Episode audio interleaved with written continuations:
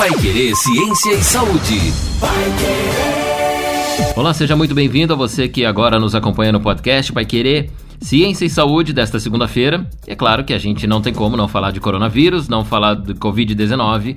E a nossa biomédica, a doutora Lona Cosentini, já está por aqui hoje para falar, inclusive, da convocação desses profissionais da saúde que agora foram recrutados aí como um verdadeiro exército para voltar ao trabalho, aos que não estavam né, na ativa contra o coronavírus. Doutora Luna, vamos falar um pouquinho dessa norma aí que o governo federal colocou. Realmente convidou todo mundo como se fosse um exército, né? Recrutados aí para trabalhar. Isso, Bruno. O governo fez então esse chamamento de, da maioria, né, dos profissionais de saúde que estão com seus é, é, números de conselho dentro do conselho ativos. Então são profissionais que estejam ativos dentro dos seus respectivos conselhos para formar um cadastro geral e esse programa chama Brasil Conta Comigo. Quando a gente fala essa relação com os conselhos atuantes, é o Conselho Regional de Medicina, o Conselho Regional de Enfermagem e por aí vai. Isso, são todos os conselhos que fazem a regulamentação da profissão é, de médico, aí tem o conselho que faz a regulamentação dos biomédicos, dos enfermeiros e afins. E por que que teve essa convocação? Tá faltando médico mesmo aqui em todo o Brasil? Os hospitais não estão dando conta de tanta gente que já está sendo atendida? Na verdade, Bruno, o cadastro ele é um cadastro geral, um cadastro reserva, né? É, nós ainda não estamos no, pico né? E tomara que todas as medidas que nós estamos tomando, nós não, não cheguemos no pico tão rápido assim. É, mas se nós, nós chegarmos a um descontrole dessa pandemia aqui no Brasil, será necessário a, a ação e a atuação de muitos profissionais da saúde. Doutora, e esses profissionais eles devem também ter cuidado com a própria saúde, né? Uma vez que eles estavam aí na quarentena, por exemplo, né? Estavam separadinhos aí é, desse clima hospitalar, desse ambiente hospitalar. Agora, quais os cuidados que eles devem ter para voltar nessa ativa e o que os hospitais devem observar com esses profissionais agora? Eles têm que seguir é, todas as recomendações que eles já aprenderam né, em, durante é, é os seus cursos de graduação e pós-graduação, que é o uso correto e adequado dos EPIs, que são os equipamentos de proteção individual. É, quando a gente fala de um processo pandêmico e de um processo é, viral, é, como uma, uma gripe, né? A gente já tem protocolos e manejos do paciente bem definidos.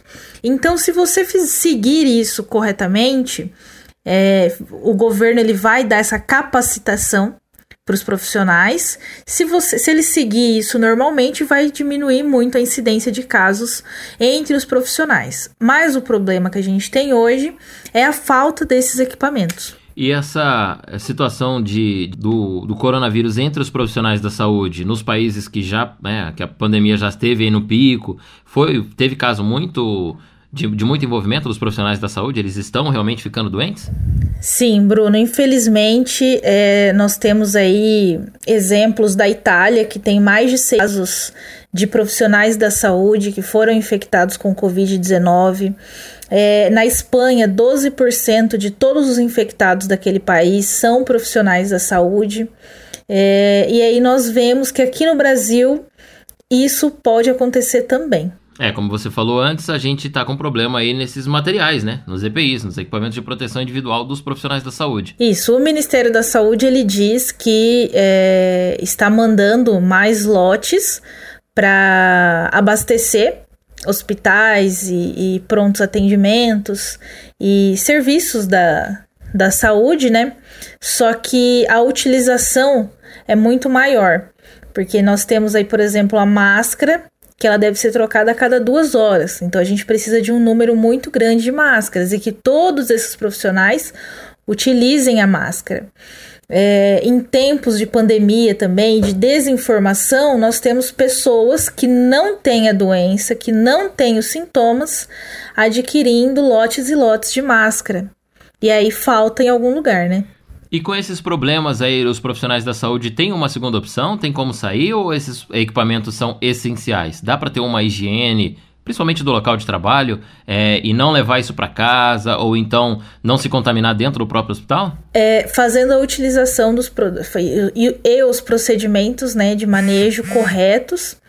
É, e a utilização dos EPIs e dos EPIs corretos para aquele tipo de manejo do paciente. Se for um contato direto com o paciente, eu não posso esperar daí, por exemplo, essas duas horas para trocar de máscara. Eu tenho que utilizar uma máscara específica, a N95, e não a máscara de procedimento comum, tá? Então, seguindo as normas exigidas e tendo uma mão do, desse profissional, é, a gente consegue é, contribuir para que esses profissionais não fiquem doentes também, até porque se nós tivermos muitos profissionais doentes, quem que vai cuidar de toda a população? Pois é, é um problema que dobra, né, a sua preocupação, não só com a população, mas também com os profissionais.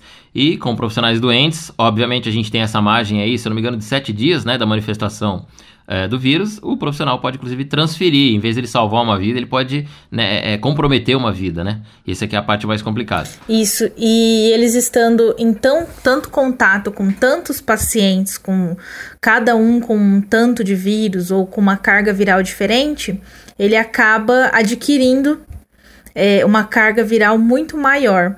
E isso acaba sendo difícil para o sistema imunológico desses profissionais que já estão abalados, porque normalmente eles fazem turnos diferentes e isso altera é, o sistema imunológico, diminui o sistema imunológico, a ação do sistema imunológico. E aí eu tenho um profissional que vai é, manusear, vai lidar com vários pacientes com a doença. Então eu tenho um aumento da carga viral e uma dificuldade maior desse sistema imunológico desses pacientes agirem frente à infecção. E é o que acontece aí nos outros países, né? Nós já temos é, profissionais da saúde que apresentaram os casos mais graves da doença. Por conta disso, o sistema imunológico não dá conta desse grande número de carga viral. Doutora Luna Constantini com a gente aqui no podcast Pai Querer Ciência e Saúde. Doutor, hoje o nosso podcast vai ser um pouquinho menor, um pouquinho mais curto, afinal de contas, como a gente está à distância também, a gente tem a dificuldade aí da comunicação, mas já valeu para a gente esclarecer um pouco mais sobre a Covid-19. Uh, eu acho que nesse tempo aí que nós estamos em quarentena não vai ter como a gente falar de outro assunto, né? Nos nossos temas aí das segundas-feiras vai ser sempre uma atualização sobre a Covid-19 e o processo de quarentena. A gente já tem um assunto aí para semana que vem? Semana que vem nós vamos falar sobre algumas dúvidas que as pessoas ainda têm quanto aos animais, dos, do, aos animais domésticos, a como ir no mercado, a como manusear esses alimentos, porque nós temos apenas os mercados abertos, né?